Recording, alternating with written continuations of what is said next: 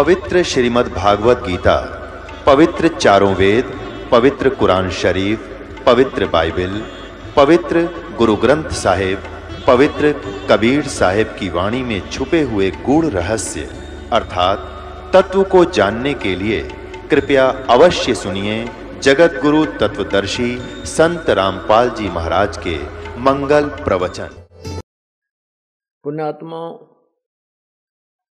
जैसा कि आपने कल के सत्संग में सुना था।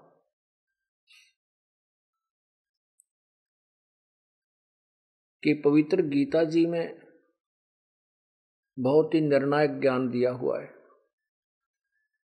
उस श्रीमद् भगवत गीता जी को यथार्थ रूप से ना समझकर इन अज्ञानी संतों ने अज्ञानी गुरुओं ने ज्ञान का अज्ञान बना डाला। गीता जी हमें समझाना चाहती है कि ब्रह्मा विष्णु महेश से ऊपर एक शक्ति और है जो ब्रह्म कहलाता है, जिसने गीता का ज्ञान दिया है। वो ब्रह्म कहता है कि मेरी पूजा इन तीनों गुणों, रजगुण, ब्रह्मा सतगुण विष्णु, तमगुण, शिव जी से ऊपर है, अच्छी है। लेकिन वही गीता ज्ञान दाता अपने से अन्य पूर्ण परमात्मा की तरफ़ संकेत करता है। बहुत ज़ोर देकर कहता है कि उस परमात्मा की कृपा से ही तुम्हारा जन्म मृत्यु अर्थात पूर्ण संग पूर्ण रूप से यह दुख निवारण होगा, जन्म मृत्यु का रोग कटेगा। श्रीमद भगवत गीता जी अध्याय नंबर चार के श्लोक नंबर पाँच में आपने कल पढ़ा। एक बार फिर पढ़िए, क्योंकि ये एक ऐसा स्कूल है, सत्संग सतल एक ऐसा टीचिंग स्टेशन होता है प्लेस होता है, ये ऐसा सत्संग एक ऐसा सथल है जहाँ पर हर प्रकार के विद्यार्थी आते हैं, प्रथम बार भी आते हैं। तो हम सभी को साथ लेकर चलने की चेष्टा करते हैं ताकि प्रत्येक का ज्ञान उत्थान हो। जब तक हमारा ज्ञान उत्थान नहीं होगा, हम भक्ति करते भी हैं, विचलित हो जाएँगे और काल का दाव लग जाएगा। दास ये चाहता है कि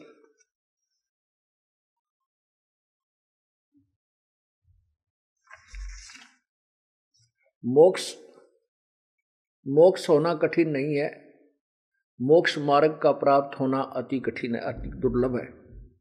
हमने अपने घर को जाना है और घर का रास्ता हमें मिल जाता है तो घर पहुँचना मुश्किल नहीं है रास्ता मिल गया चलते रहेंगे। ठीक है परमात्मा कहते हैं कि जैसे कोई पैदल चल रहा है किसी ने कोई गा, गाड़ी पकड़ ली कोई हवाई जहाज़ में जा रहा है कोई हेलीकॉप्टर में जा रहा है अपने घर की तरफ़ तो जिसकी जैसी व्यवस्था है, जैसी जिसका स्पीड है, गति है, उतना ही वो शीघ्र पहुँच जाएगा। लेकिन रास्ता ठीक है। जब तक हमें मार्ग ही नहीं मिलेगा, हम कितनी स्पीड चलें, किस कैसा ही साधन ले लें, हम विपरीत दिशा को जा रहे हैं तो वो व्यर्थ है।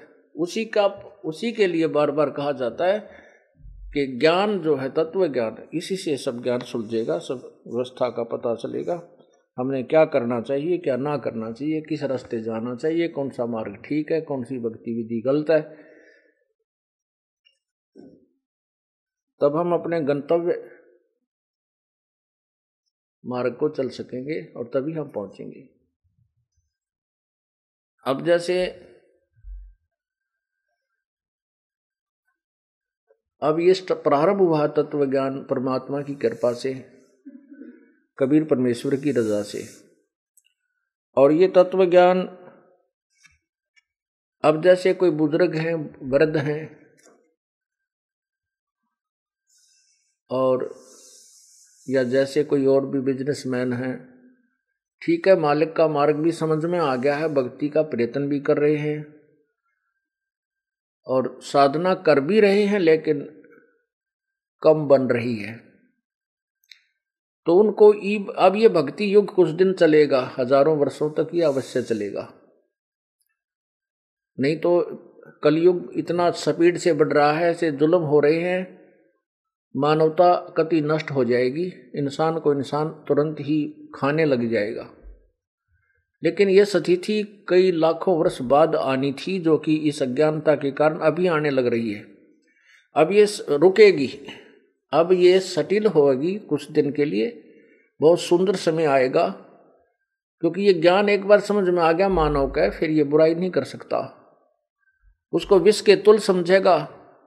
जैसे बिजली के नंगे तार का हाथ लगाना कितना भयंकर है, क्यों बुद्धिमान व्यक्ति और स्वस्थ दिमाग का आदमी नहीं लगा सकता।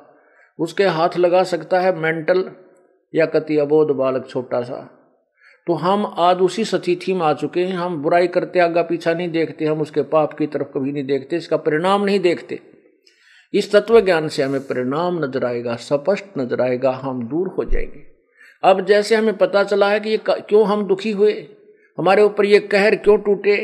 किसी के कोड लग रहा है, किसी की कैंसर होगी, कोई अंधा हो गया, किसी का हाथ कट गया, किसी का बेटा मर गया, किसी को बहुत ज़्यादा ज़बरदस्त हानि होगी, वित्तीय हानि होगी, किसी की भैंस मर गई।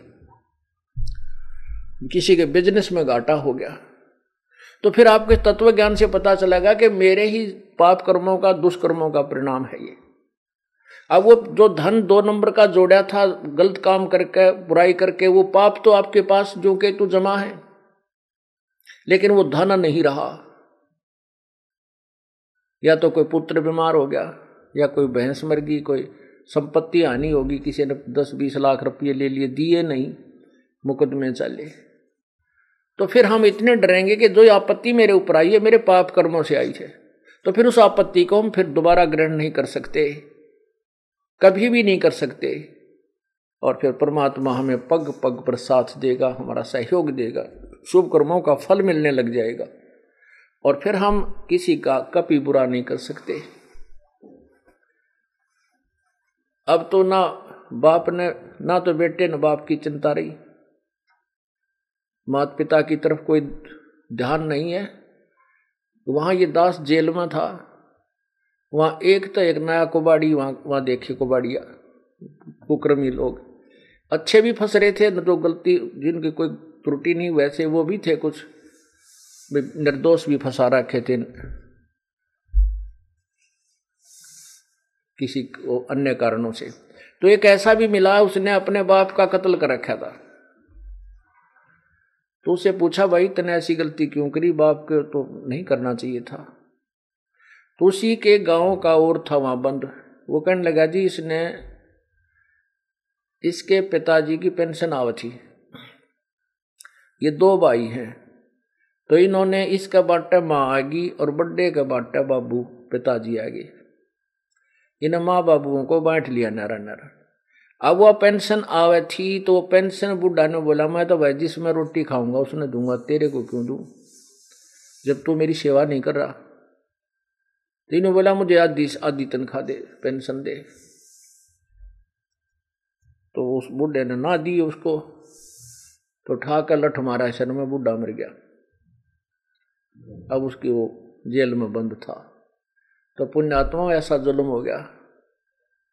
माँ बाप ना हम कितना माता पिता हमें कितने प्यार से पालते हैं।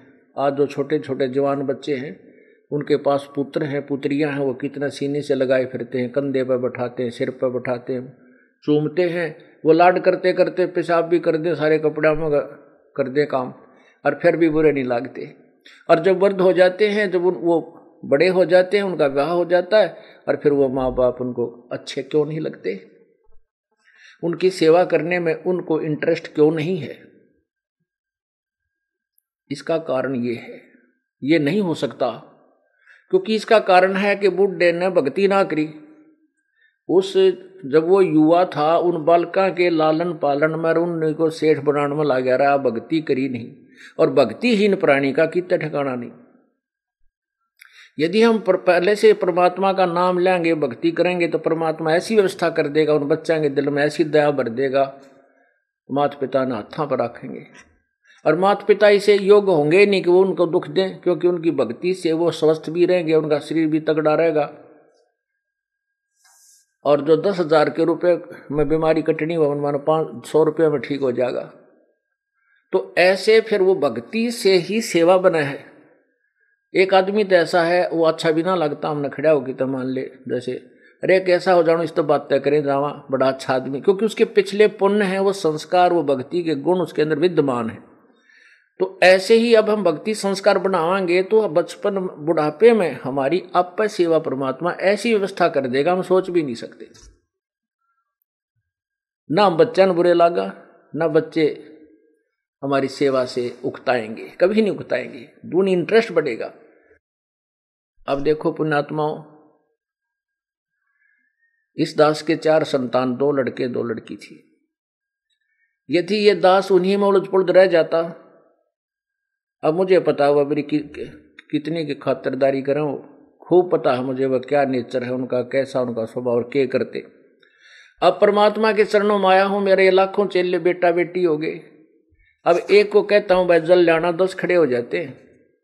ये किस, ये क्या कारण है? क्योंकि मैंने परमात्मा की भक्ति का रटना लाई और उस भक्ति की शक्ति से इन बच्चों में इतनी श्रद्धा बन गई। दोनों हाथों पर रखो अपने गुरुदेव को, अपने पिता को। परमात्मा कहते हैं, कुल खोए, कुल होत है, कुल राखें, कुल जा, राम निकल कुल भेंट ले, सब कुल रहा समाये। यदि हम इस कुल को बचाने में लागे रहेंगे, कुल तो नष्ट होगा। हम भी मरेंगे, बेटे भी मरेंगे, पोते भी मरेंगे, सभी ने एक दिन जाना है। ये तो रहना नहीं। एक लख पूत, सवा लख नाती, उस रावण कह दी वन बाती। और यदि हम इस कुल को भूल कर, और निक, राम निकुल कुल, ये राम का कुल है, ये भगवान कुल है, भगवान का खानदान है, यानी सत्संग में आ जाना। अब हम, आप हाँ आप बहन भाई हो, एक गुरु के शिष्य हो, और ये दास आपका पिता, आप हमारे बच्चे हो गए तो ये हमारा कुल बन गया।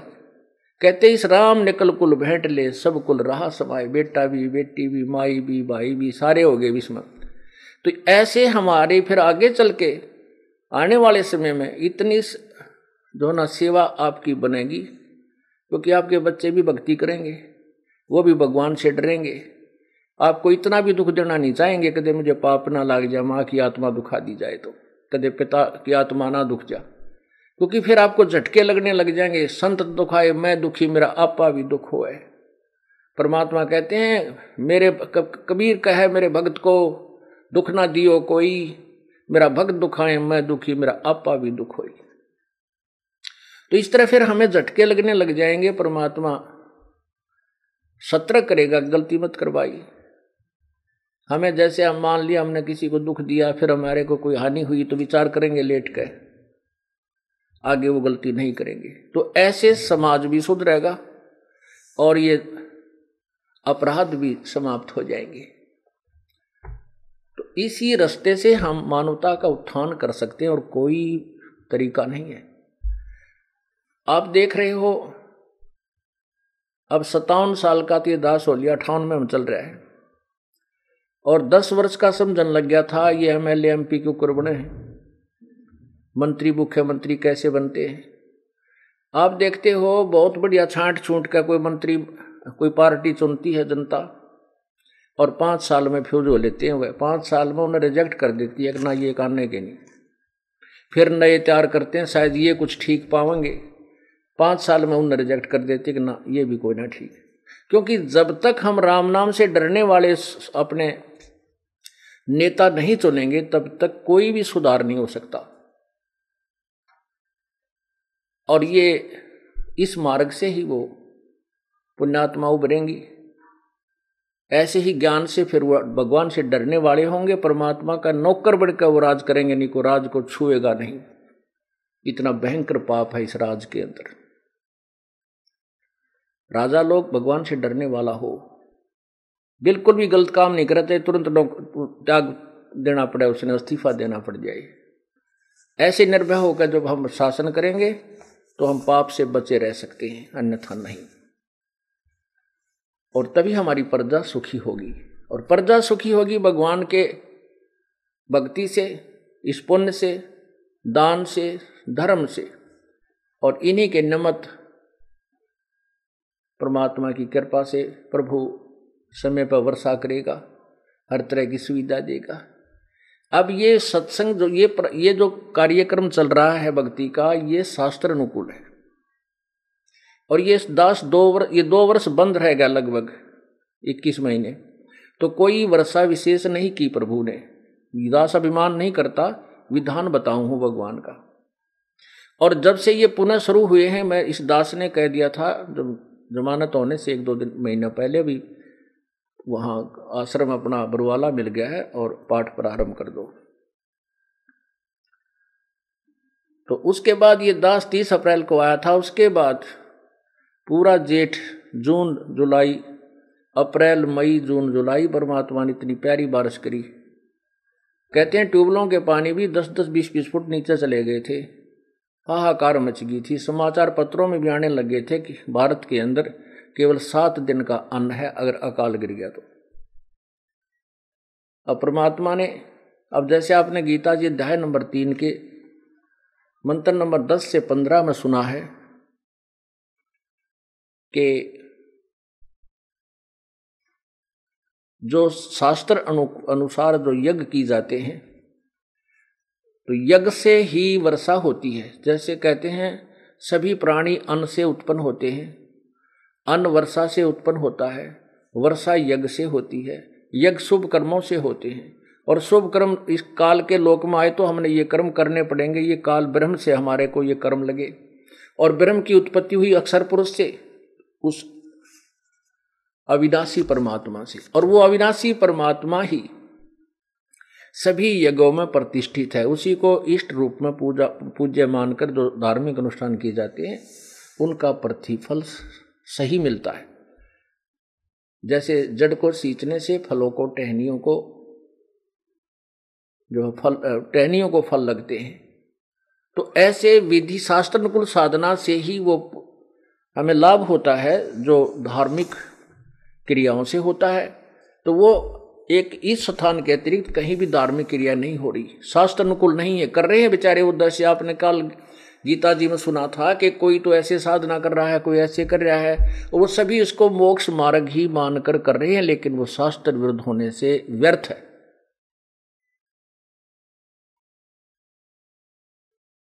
इसलिए ये आप देख रहे हो, ये दास ने, आपने भी देखा, मई, जून और जुलाई, अगस्त, दिन खाली नहीं गा जो बारिश ना हुई हो, और बहुत प्यारी प्यारी और दो दिन होगी तीन दिन रुक कर फिर बरस गया परमात्मा ने इतनी अच्छी बारिश की और ना कहीं फ्लड आने दिया। एक बार फ्लड के आसार हो गए थे, फिर परमात्मा की कृपा होगी, वो भी दया कर दी अपने बच्चों पे। अब पुण्यात्माओं, ये समस्या आती है कि भी देखो, हम तो खरदान कर रहे हैं, लाभ तो सभी को हो रहा है। परमात्मा की सभी संतान है, ये आत्मा उसी प्रभु की है। अब जैसे किसान खेत में बीज बीजता है फ़सल बीज रखी है, गेहूँ बो दिया। और गेहूँ में खरपतवार भी साथ होता है। अब उस खर, पानी डाला जाता है, खाद डाला जाता है, वो एक एक पौधे को नहीं डालता। किसान वो पूरे ही एकड़ में डाल देता है। एकड़ में सिंचाई करता है, किले एकड़ों के एकड़ों में। तो उसमें क्या होता है कि वो साथ में खरपतवार भी उभरता है। वो भी वो भी बड़ा होगा और वो बल्कि उस पौधे गेहूँ से भी अच्छा हो जाता है। जैसे आपने देखा होगा, गेहूँ जैसा ही एक और पौधा होता है, गेहूँ की फ़सल में। उसको जई भी बोल देते हैं। तो वो वो पौधा बिल्कुल मिलता जुलते उसके पत्ते सेम टू सेम उसका कब पता लगता है, ये खरपतवार है या गेहूँ है, जब बाल आवे। जब उस पर फल परिपक्व होता है, उस पर बाली आती है, जब उसको पहचान होती है कि ये गेहूँ है और ये खरपतवार है। उसकी बाली में उसके परिणाम मंत्र होता है। अब जैसे परमात्मा सब जगह वर्षा करता है अपने, क्योंकि वहाँ उसके बच्चे हैं, उसकी आत्माएँ हैं, कोई नगर खाली नहीं, आज कोई गाँव खाली नहीं, खासकर हिंदुस्तान में तो विशेषकर हरियाणा और पंजाब राजस्थान, हिमाचल प्रदेश, महाराष्ट्र, आंध्र प्रदेश, बहुत इधर उधर सभी इसके बच्चे जो उपदेशी हो चुके हैं। तो ये परमात्मा अब जैसे किसान जब देखता है कि गेहूँ के अंदर और वो जो खरपतवार होता है ना, वो गेहूँ से भी बढ़िया स्वस्थ पौधा होता है। ऐसे काले पत्ते बहुत सुंदर हरे हरे और उससे कुछ लंबा भी हो जाता है। और जब उसका फल आता है, जब किसान माथे माथ मारता है, यू खरपतवार है, उसने पकड़ कर चोटी में तो बाहर काट के फेंक देता है। अब उसको आगे चल के जब आज हम भक्ति कर रहे हैं और हमें भी परमात्मा सुविधा दे रहा है, वर्षा कर रहा है, किसान फल फूल रहे हैं, किसान फल फूल रहे हैं तो सारा समाज ही फल फूल रहा है। सभी को लाभ हो रहा है, फ़सल जो है ना, हर तरह की हमें वस्तु उपलब्ध हो जाती है। अन्न ही नहीं मिलेगा तो फिर हम यहाँ कार कोठी कति अच्छी नहीं लगेंगी। नई हेलीकॉप्टर सुहावेंगे ज़रूरत ये ना मिल है सबसे पहले तो अन्न चाहिए इस प्राणी को चाहे झोपड़ी में रहना पड़ जाए। तो इसी प्रकार जब आज दूसरे लोग भी इस वर्षा होने से जो नाम नहीं ले रहे उनके भी ठाटुम ठाट हो जाएँगे वो तो है उनके पूर्व जन्म के। और उनके भी कोठीकार हो जाएँगे और भगत से भी ज़्यादा वो फले फलते फूलते नज़र आएँगे।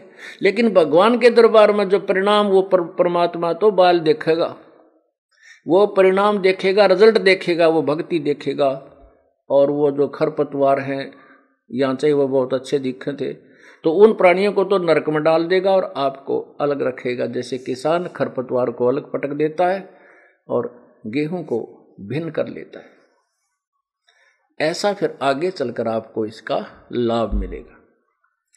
तो कहने का भाव यह है कि आपको दिखाते हैं, गीता ज्ञान दाता किसी अन्य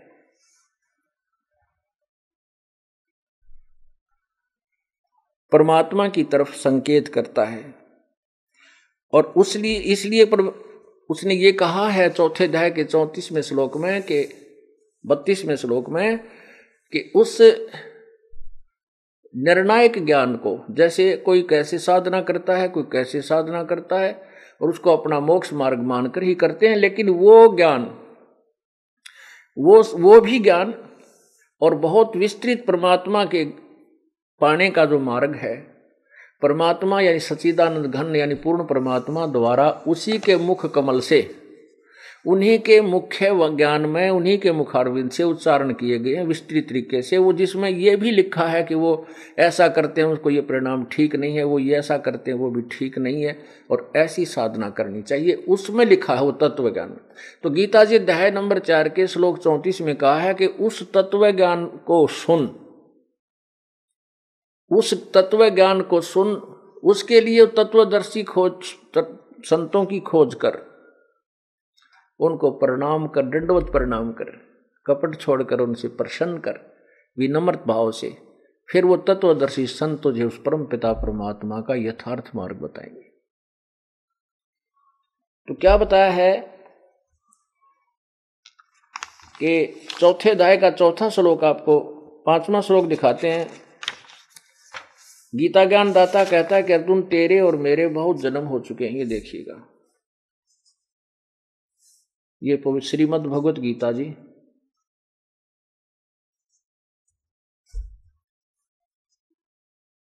जय दयाल गोविंद का गोविंद का। गीता प्रेस गोरखपुर से प्रकाशित। ये गो, जय दयाल गोविंद का इसका अनुवादक है। अध्याय नंबर चार श्लोक नंबर पाँच। अनुवाद इसका यहाँ पर है। हे प्रणतम अर्जुन, तेरे और मेरे। हे प्रणतम अर्जुन, मेरे और तेरे बहुत से जन्म हो चुके हैं। उन सबको तू नहीं जानता, मैं जानता हूँ। और क्या कहता है कि मेरे, नौ, नौवें श्लोक में, हे अर्जुन, मेरे जन्म और कर्म दिव्य निर्मल और अलौकिक है, दिव्य, यानी अलौकिक है। मेरे जन्म मेरे जन्म और कर्म दिव्य, अलौकिक है अर्थात अलौकिक है। इस प्रकार जो मनुष्य तत्व से जान लेता है, वह शरीर को त्याग कर फिर जन्म को प्राप्त नहीं होता। मुझे ही प्राप्त होता है। अब क्या है? वैसे इसका वास्तविक अर्थ कुछ और होता है।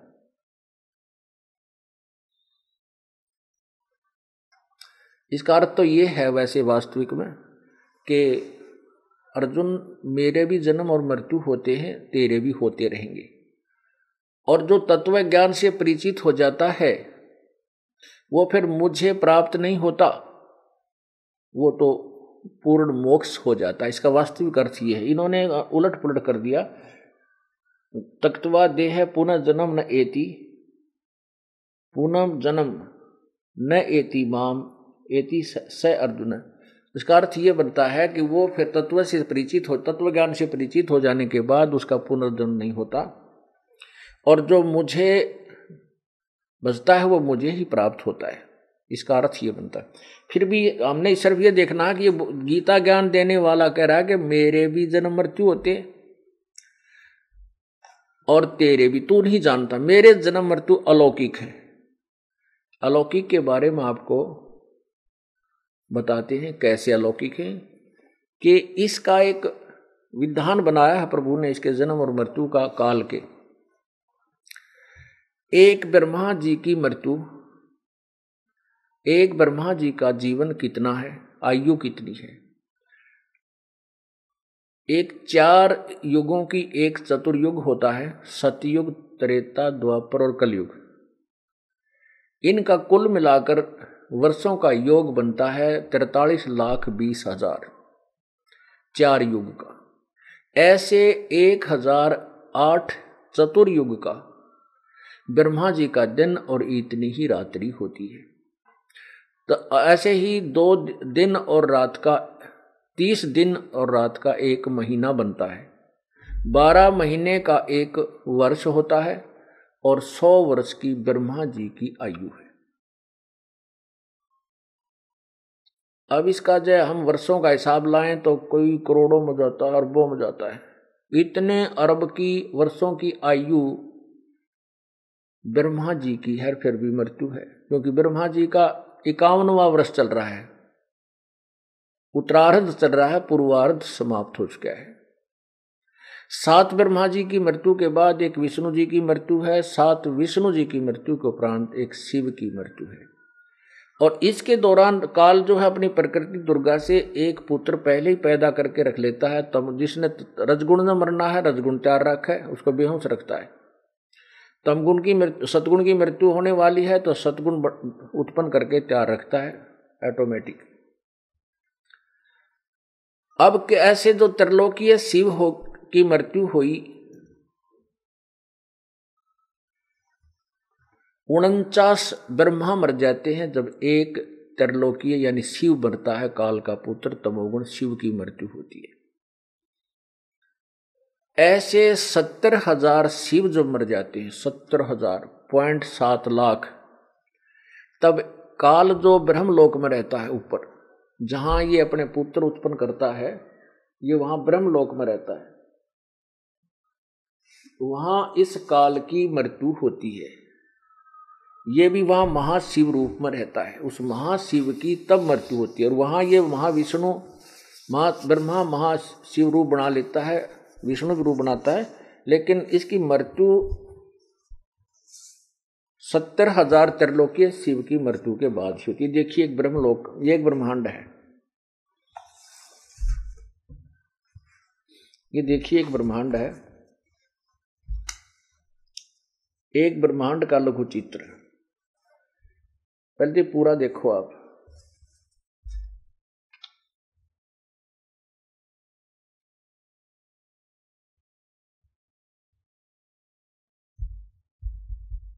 दस। यहाँ यहाँ देखो। ये नीचे के सात लोक हैं। पृथ्वी से नीचे ये सात लोक हैं, अतल, सतुल, तलातल आदि। ये पृथ्वी लोक है। बस, ये पृथ्वी लोक है। और ये ब्रह्मा, ये शिव का लोक है, ये ब्रह्मा जी का लोक है, ये विष्णु जी का लोक है। ये कोमन स्वर्ग है, ये इंद्र का लोक है, ये मानसरोवर है, ये धर्मराज का लोक है, और ये एक अलग से और ब्रह्मलोक है। ये ब्रह्मलोक है। ये काल ने अपना अलग से स्थान बना रखा है। इसके अतिरिक्त ये सारा स्थान अलग है। और यहाँ परमात्मा भी अलग से एक स्थान पर, जैसे राजदूत भवन होता है, प्रत्येक ब्रह्मांड में कबीर परमेश्वर भी अपना अन्य रूप धारण करके रहता है। इन सबको कंट्रोल रखने के लिए। तो यहाँ, ये काल यहाँ रहता है, ये एक ब्रह्मलोक है। इसमें इस काल ने नकली सतलोक, यहाँ देखो। ये देखो, और ले।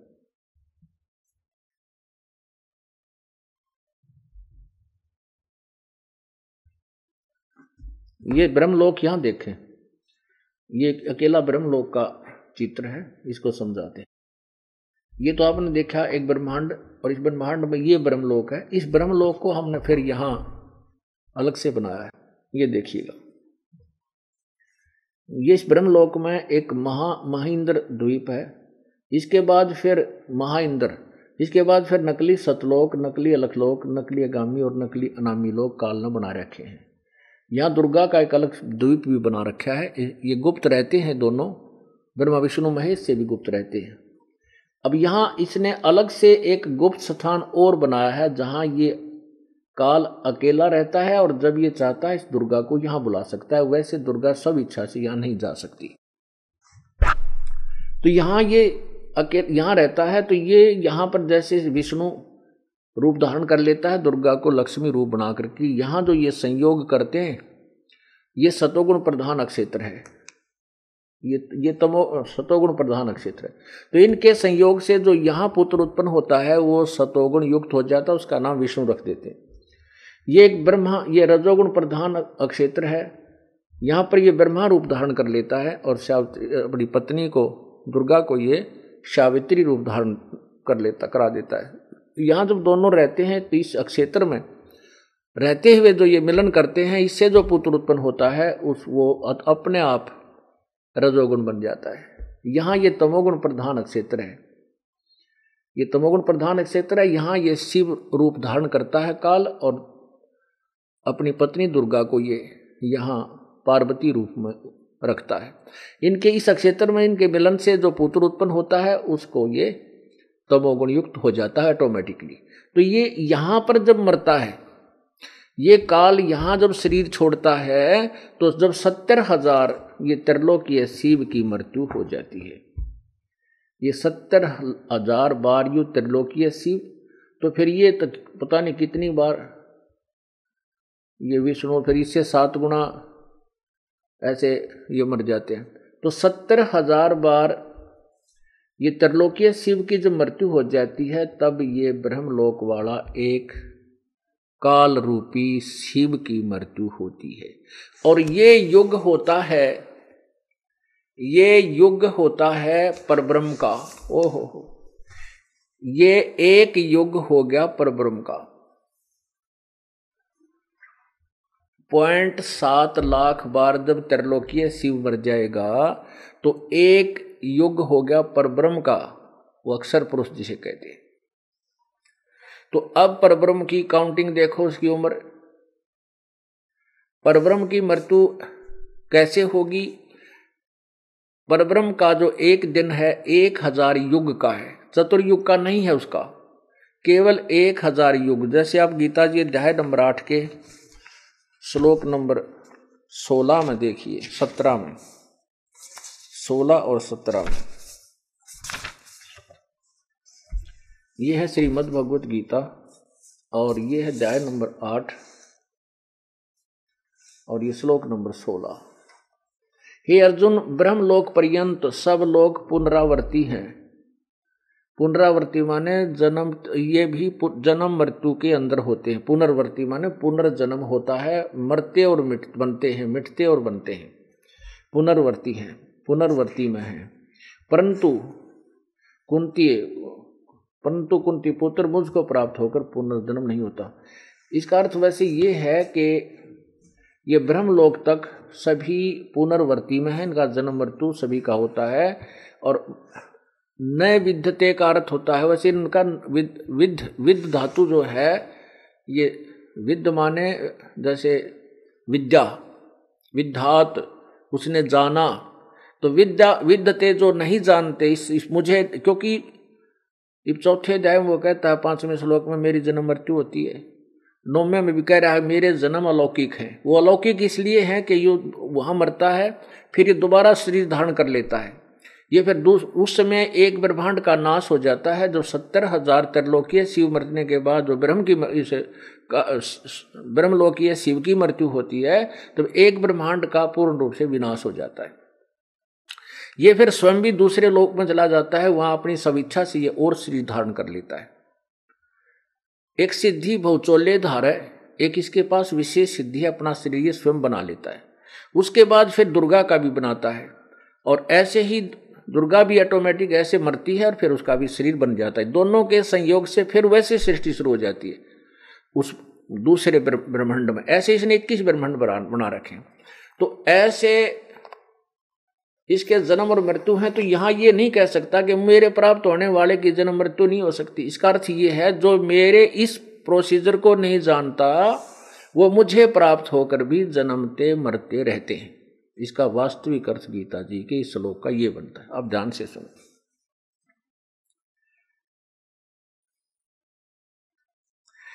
ये देखो अभवन अब्रह्म भुनात लोका पुनर्वर्तिन अर्जुन। और माम उपेत मुझे प्राप्त होकर तो तू माने तो। कुंते जन्म मृत्यु होता है, न विदते जो नहीं जानते। जो इस प्रोसीजर को नहीं जानते, उनका तो जन्म मृत्यु ही होता है। इन्होंने इसका अर्थ क्या बनाया है? इसके ऊपर थोड़ा विवेचन करते हैं, क्योंकि विचलित ना कर दें आपको।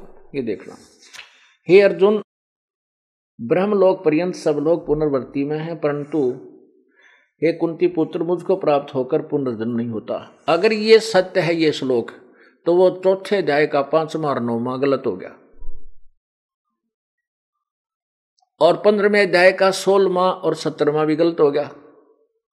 और फिर अठारहवें अध्याय का बैसठवा, पंद्रहवें अध्याय का चार, एक से लेकर चार, वो सारे श्लोक गलत सिद्ध हो जाते हैं। नहीं, ये समझन का अंतर अंतर है, यहाँ वो क्या कहना चाहता है?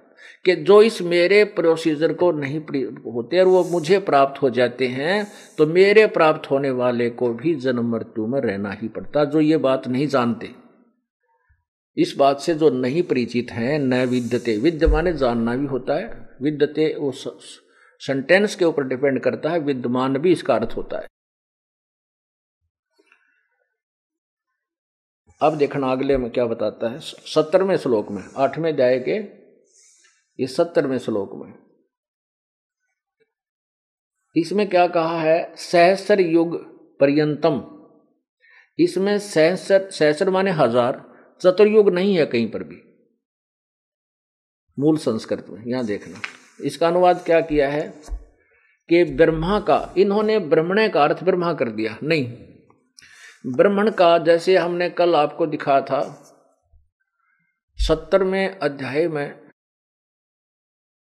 तेईसवें मंत्र में ब्रह्मण का अर्थ है सचिदानंद घन ब्रह्म। यानी, और वैसे ब्रह्म का अर्थ है, ब्रह्मण का अर्थ आता है बड़ा भगवान।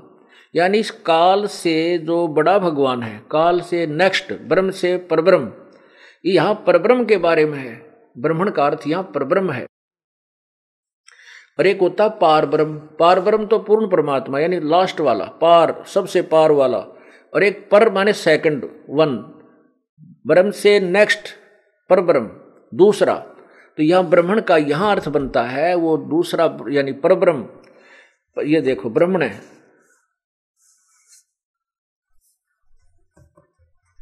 ब्रह्मण माने परब्रह्म को, समझो यहाँ। ये परब्रह्म का जो दिन है क्योंकि गीता ज्ञान दाता तो बोल ही रहा है। और यदि हम यहाँ इसका ब्रह्मण का सचिदानंद घन, यानी पूर्ण परमात्मा नहीं लगा सकते, क्योंकि पूर्ण परमात्मा का जन्म मृत्यु है ही नहीं। तो यहाँ ये परब्रह्म के विषय में है। ये परब्रह्म का जो एक दिन है, उसको एक हज़ार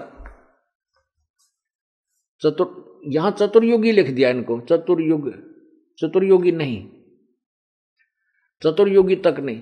ये सहसर युग है, ना कि नोट चतुर्युग। ये चतुर्युग नहीं है इसमें सहसर माने एक हज़ार, युग माने युग, पर्यंत माने तक, की ये अवधि वाला चतुर, यह है एक हज़ार युग की अवधि वाला, और रात्रि को भी ये भी युग सेंसर, यहाँ भी चतुर्युग नहीं है।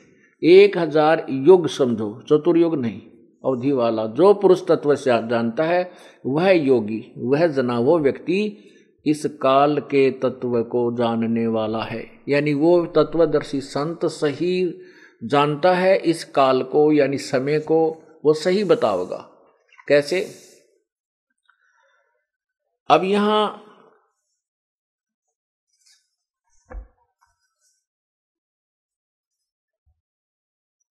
अब इसको क्या, अब, आपको इसका जो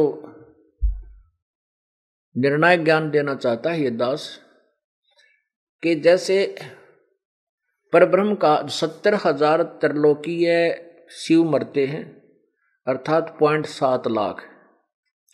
उस समय एक ब्रह्मलोकीय महाशिव अर्थात काल मरता है। ऐसे वो मृत्यु होती है, फिर वो जन्म धारण करता, दूसरे और एक ब्रह्मांड का नाश हो जाता है, दूसरे ब्रह्मांड में ये सभी प्राणियों को ले जाता है। प्राण जीव नहीं मरते, शरीर मरते रहते हैं तो इसका भी मरता है, समाप्त होता है। तो ये फिर दोबारा अपना समीक्षा से फिर शरीर बनाता है दुर्गा भी अपना शरीर बनाती है दोनों के संयोग से फिर सृष्टि प्रारंभ होती है उसी तरह। तो ऐसे वो एक युग हो गया। एक ब्रह्मांड का जो विनाश होता है और एक ब्रह्मलोक या शिव मरता है तो पर ब्रह्म का एक युग हो गया। इसमें चतुर्युग नहीं चलता, युग चलेगा सीधा। तो ऐसे एक हज़ार युग का दिन परब्रह्म का और एक हज़ार युग की रात होती है। जब एक हज़ार दिन, युग का दिन परब्रह्म का समाप्त हो जाता है तो काल के इक्कीस ब्रह्मंडों का नाश हो जाता है। ये सभी प्राणी उस परब्रह्म के लोक में रख दिए जाते हैं। काल भी, दुर्गा भी, ये सब विनाश को प्राप्त होते हैं। और जब रात्रि, एक हज़ार युग की रात्रि पूरी हो जाती है, इनको पुनः फिर इन ब्रह्मंडों में छोड़ दिया जाता है। तब तक ये ब्रह्मंड फिर पुनः अपने परमाणु तरीके से वैज्ञानिक तरीके से वो अपने आप जुड़ कर और ब्रह्मंडों का रूप धारण करके घूमते, फिरते, नज़र आते हैं। ये वहाँ आकर फिर कार्य शुरू कर देते हैं। अब इसका परिणाम, आगे इसी में निर्णय गीता जी में देखो, इन तीनों भगवानों का। आपने सत्रहवा श्लोक देखा, गीता जी, अध्याय नंबर आठ का। ये आपने सत्रहवा श्लोक पढ़ा, ब्रह्मा, ब्राह्मण का, ये परब्रह्म का जो एक दिन है, ब्रह्मा का नहीं है ये। परब्रह्म का जो एक दिन है, उसको एक हज़ार युग का समझना चाहिए, इतनी रात्रि। रात्रि को भी एक हज़ार अवधि का, एक हज़ार युग की अवधि का। जो पुरुष तत्व से जानता है, वह योगी, अहोरात्रविद, वो दिन रात को उस ब्रह्म, परब्रह्म के दिन रात को सही जानने वाला है, वो तत्व को से जानने वाला। आगे देखो अठारह में ये संपूर्ण चराचर भूतगण ब्रह्मा के नहीं, ये उसी अव्यक्त उसी परब्रह्म परब्रह्म के दिन के प्रवेश काल में। पर, परब्रह्म के परब्रह्म के ब्रह्म का ब्रह्म नहीं? परब्रह्म के दिन प्रवेश काल में प्रवेश काल में अव्यक्त से अर्थात ब्रह्म के अंदर से, ये अव्यक्तात्मा ने उस परब्रह्म के शरीर से नहीं, परब्रह्म के लोक से उत्पन्न होते हैं। और रात्रि के प्रवेश काल में उस अव्यक्त नाम, नामक या ब्रह्मा नहीं पर ब्रह्म के सुख लोक में ही लीन हो जाते हैं। अब देखो, एक अव्यक्त ये हो गया, अब उन्नीस में क्या कहा है? हे पार्थ, वही भूत यही, यह भूत समुदाय उत्पन्न होकर उत्पन्न हो होकर प्रकृति के अवश्य हुआ। रात्रि के प्रवेश काल में लीन होता है और दिन के प्रवेश काल में उत्पन्न होता है। आगे देखो बीस में कहा है, परंतु उस अव्यक्त से परे जो दूसरा अति, दूसरा अर्थात विलक्षण जो सनातन अव्यक्त भाव है, वह परम देव पुरुष तो सब भूतों के नष्ट होने पर भी नष्ट नहीं होता। ओए होए और देखो आगे। अब क्या बताया है कि जैसे गीता जी के अध्याय नंबर सात के श्लोक चौबीस, पच्चीस में ये गीता ज्ञान दाता अपने आप को अव्यक्त कहता है। पहले आपको अव्यक्त की डेफिनेशन बताते हैं, परिभाषा बताते हैं। जैसे आकाश में बादल छा जाते हैं और सूर्य विद्यमान होता है, उसमें सूर्य दृष्टि गोचर नहीं होता तो अव्यक्त होता है। विद्यमान है लेकिन हमें दिखाई नहीं दे रहा, वो वहाँ पर है। अब जैसे रात्रि होती है और रात्रि में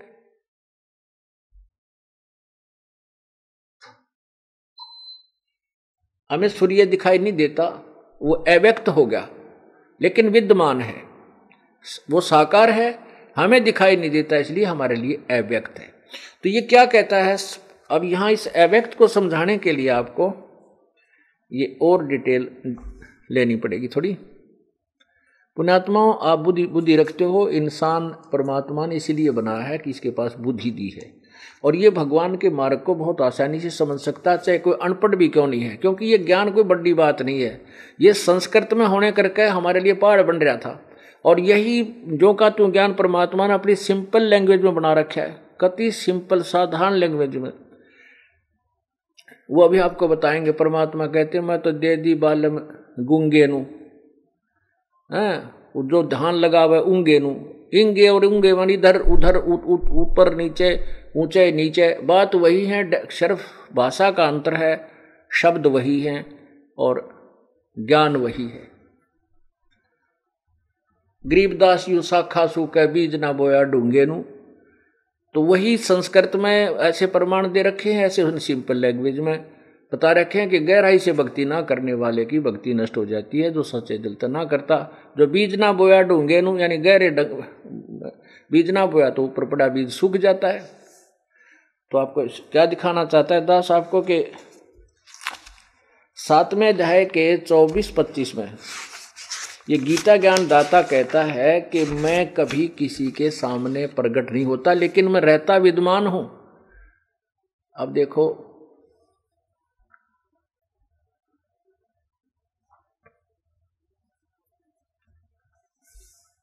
यहाँ देखो। अभी पता लगेगा, गीता जी अध्याय नंबर सात का ये श्लोक नंबर है चौबीस। श्लोक नंबर चौबीस। इसमें कहा कि बुद्धिहीन पुरुष मेरे अनुतम अविनाशी परम भाव को न जानते हुए अव्यक्त मन इंद्रियों से परे, अव्यक्त का अर्थ होता है मुझ अव्यक्त, माम अव्यक्त। यहाँ देखो। अव्यक्तम व्यक्तिम आपनम मन्नते माम अबुधे। मुझे अव्यक्त को, ये व्यक्ति रूप में आया हुआ, ये बुद्धिहीन समुदाय मुझे मनुष्य रूप में मानता है, मुझे कृष्ण मान रहा है, मैं कृष्ण नहीं हूँ मतलब कृष्ण के अंदर बोल रहा हूँ। परम भाव अजानत है, मम अव्यक्तम अनुतमम ओह। मेरे अव्यक्त, जो मैं कभी किसी के सामने नहीं आता, गुप्त रहता हूँ। उस अव्यक्त भाव को नहीं जानते, ये देखना। ये बुद्धिहीन पुरुष मेरे अनुतम अविनाशी परम भाव को नहीं जानते। एवक एवं भाव को नहीं जानते और मुझ, माम अव्यक्त, मुझ अव्यक्त को व्यक्ति रूप भाव को प्राप्त हुआ मानते। इसने लिखा, मन इंद्रियों से परे मुझ सचिदानंद घन परमात्मा को, मनुष्य की भांति जन्म कर व्यक्ति भाव को प्राप्त हुआ मानते। आगे देखो, इसका कलिर यहाँ करता है। ये कहता है कि मुझे ये कष्ट कृष्ण मान रहे हैं, जैसे आम व्यक्ति पैदा होता है। मैं ऐसा नहीं हूँ। मैं श्री कृष्ण नहीं हूँ। आगे देखो, क्या कहता है। अब नौवें श्लोक में ये, ना, पच्चीसवें श्लोक में, ये पच्चीसवा श्लोक है। इसका अर्थ है, न अहम प्रकाश है सर्वस्व योग माया समावर्त, मूढ़ अयम न अभिजानती लोक, माम अजम अवम ये देखो, ये अनुवाद देखिएगा। अपनी योग माया से छुपा हुआ, यानी इससे सिद्ध हो गया क्लियर कि ये कहीं साकार है, और अपनी योग माया से छुपा हुआ है। इससे सिद्ध है, ये है, वहाँ विद्यमान है, साकार है, लेकिन अपनी योग माया से छुपा हुआ है। स्पष्ट स्वीकार करता है, गीता ज्ञानदाता और ये स्पष्ट कर ही रहा है कि मैं कृष्ण नहीं हूँ। अगर ये कृष्ण बोल रहा होता तो भी ये नहीं कहता, मैं तो छुपा हुआ हूँ, मैं किसी का सामने नहीं आता, कृष्ण जी तो सामने खड़ा, सब देख रहे थे। अपनी योग माया से छुपा हुआ मैं सबके प्रत्यक्ष नहीं होता। इसलिए यह अज्ञानी जन समुदाय मुझ जन्म रहित अविनाशी परमेश्वर को नहीं जानता। इसका अर्थ क्या है? हमने यहाँ केवल इतना ही लेना है कि एक तो ये अव्यक्त हो गया, नंबर वन। और ये गीता ज्ञान दे रहा है, अपने आप में कहता मैं अव्यक्त रूप में रहता हूँ, मैं सबके सामने नहीं आता, अपनी योग माया से छुपा रहता हूँ। अब आइए आठवें अध्याय के फिर इस उन्नीसवें श्लोक में।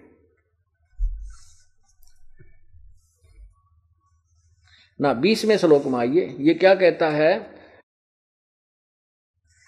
अठारहवें श्लोक में आपने पढ़ा है कि संपूर्ण चराचर ब्रह्मा चराचर भूतगण यानी प्राणी परब्रह्म, ये परब्रह्म है। इन्होंने ब्रह्मा का लिखा। परब्रह्म के एक दिन में के प्रवेश काल में अव्यक्त से, अव्यक्त ये काल, ये परब्रह्म की तरफ़ संकेत है। यानी परब्रह्म रूपी अव्यक्त से उत्पन्न होते हैं। और रात्रि के समय उस, परब्रह्म की रात्रि के समय उस अव्यक्त नामक परब्रह्म के शरीर में ही लीन हो जाते ये अव्यक्त नामक पर ब्रह्मा लिखा इन्होंने नहीं, परब्रह्म। क्योंकि ब्रह्म तो गीता बोल रहा है, ब्रह्मा गीता से भी बोलने वाले से नीचे है। अब सुख, ये है अव्यक्त नामक परब्रह्म में ही लीन हो जाते हैं, ऐसा इसको समझो। अब भी उन्नीस में इसने कहा है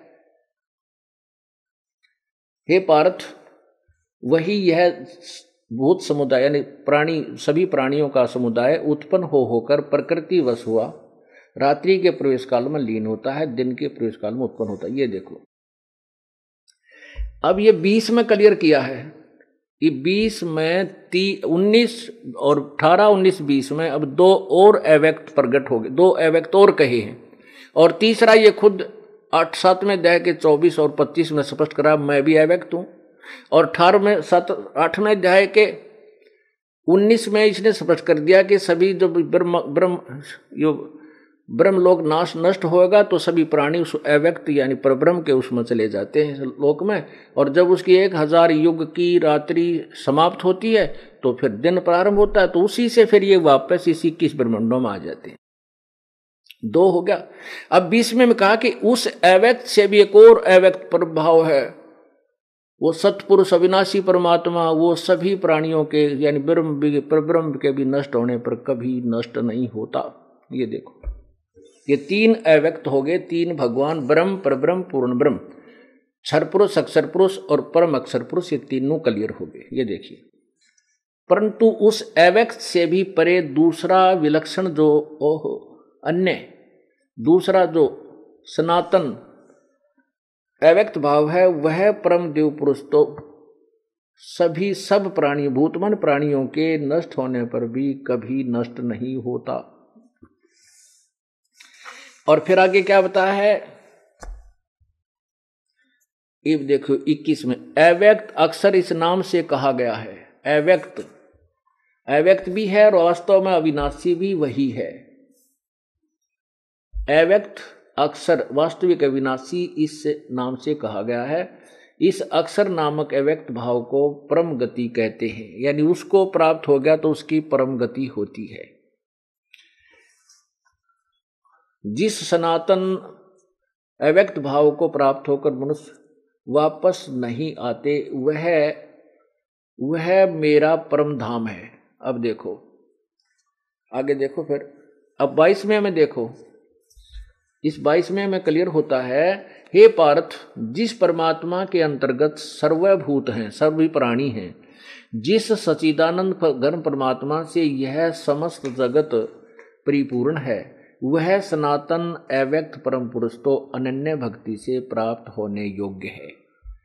इससे क्या सिद्ध हो गया कि गीता ज्ञान दाता किसी और अविनाशी परमात्मा की तरफ़ संकेत कर रहा है और वो पूर्ण परमात्मा कभी भी किसी, सभी के नष्ट होने पर भी कभी नष्ट नहीं होता, उसका लोक भी कभी नष्ट नहीं होता।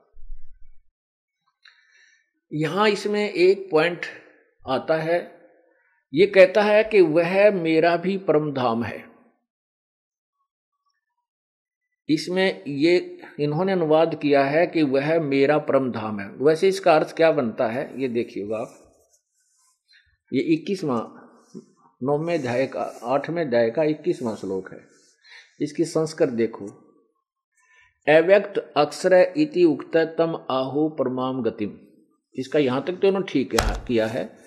अव्यक्त अक्षर इस नाम से कहा गया है, उसी अक्षर नाम अव्यक्त को परम गति कहते हैं। अब यहाँ गड़बड़ कर दिया। इसमें गड़बड़ कर दिया इसको हम यहाँ से सुलझाएँगे। यम प्राप्य न निवर्तनते तत् धाम परमम मम। अब कहते हैं उसको प्राप्त होकर वापस नहीं आते। ये तो यहाँ तक भी ठीक कर दिया। अब ये कहता है वह मेरा परम धाम है। इसका अर्थ ये भी हो, हो सकता है करना चाह है कि तत् धाम परमम परमम अब इसको यदि हम इन्हीं की बात को माने कि वो मेरा परम धाम है वो भी सुलझाएँगे। वैसे इसका अर्थ ये बनता है कि वो धाम मेरे वाले वह लोक मेरे लोक से श्रेष्ठ है परम माने श्रेष्ठ। वो मेरा मेरे से परम श्रेष्ठ है मे, मेरे धाम से भी वो परम श्रेष्ठ है। यदि हम इसी के इनके अनुवाद को ठीक मानकर चलें तो भी आपको एक उदाहरण देता हूँ। जैसे एक व्यक्ति किसी गाँव में रहा करता था। उसने वहाँ की सर्व संपत्ति को बेचकर शहर में अपना कोई बिज़नेस स्थापित कर लिया, मकान भी बना लिया। और वो वहाँ तीन पीढ़ी जा चुकी है। चौथी पीढ़ी का व्यक्ति। चौथी पीढ़ी के व्यक्ति को वहाँ उसी गाँव का कोई व्यक्ति मिलता है। जब बात चलती है वो कहता है कि भाई वो वो गाँव है ना, मैं भी उसी गाँव के, हम भी उस गाँव के हैं। और हमारा ये गोत्र है। अगर हम ये, अगर इसको ये ऐसा ही मान कर चलें कि ये काल ये कह रहा है कि वो मेरा परम धाम है। यानी मेरा वास्तविक स्थान तो वही है, लेकिन मैं यहाँ रह लाग गया तो उसको ये कहा जा, उसका यही अर्थ जानिए कि काल इस दृष्टिकोण से कह रहा है कि मेरा भी परम दाम, मेरा मुख्य दाम तो वह है, क्योंकि मैं भी वहीं से निष्कासित हूँ, वहाँ से छोड़कर आया हूँ। तो इससे सिद्ध है कि वो पूर्ण परमात्मा कोई और है, वो वास्तव में अविनाशी है। तो गीता ज्ञान दाता किसी और परमात्मा की तरफ़ कह रहा है कि वो ही पूर्ण परमात्मा है, वो अविनाशी है। और अठारहवें अध्याय के वैसठ में श्लोक में कहा कि हे अर्जुन तो सर्वभाव से उस परमेश्वर की शरण में जा। जिसकी कृपा से तू परम शांति और उस शाश्वत स्थान, उस सदा रहने वाले लोग को प्राप्त होगा। गीता जी अध्याय नंबर पंद्रह के श्लोक नंबर सोलह और सत्रह में भी तीन भगवान, ये ब्रह्म पर ब्रह्म और पूर्ण ब्रह्म न्यारे न्यारे कहे हैं। यह आपको और दिखाता हूँ।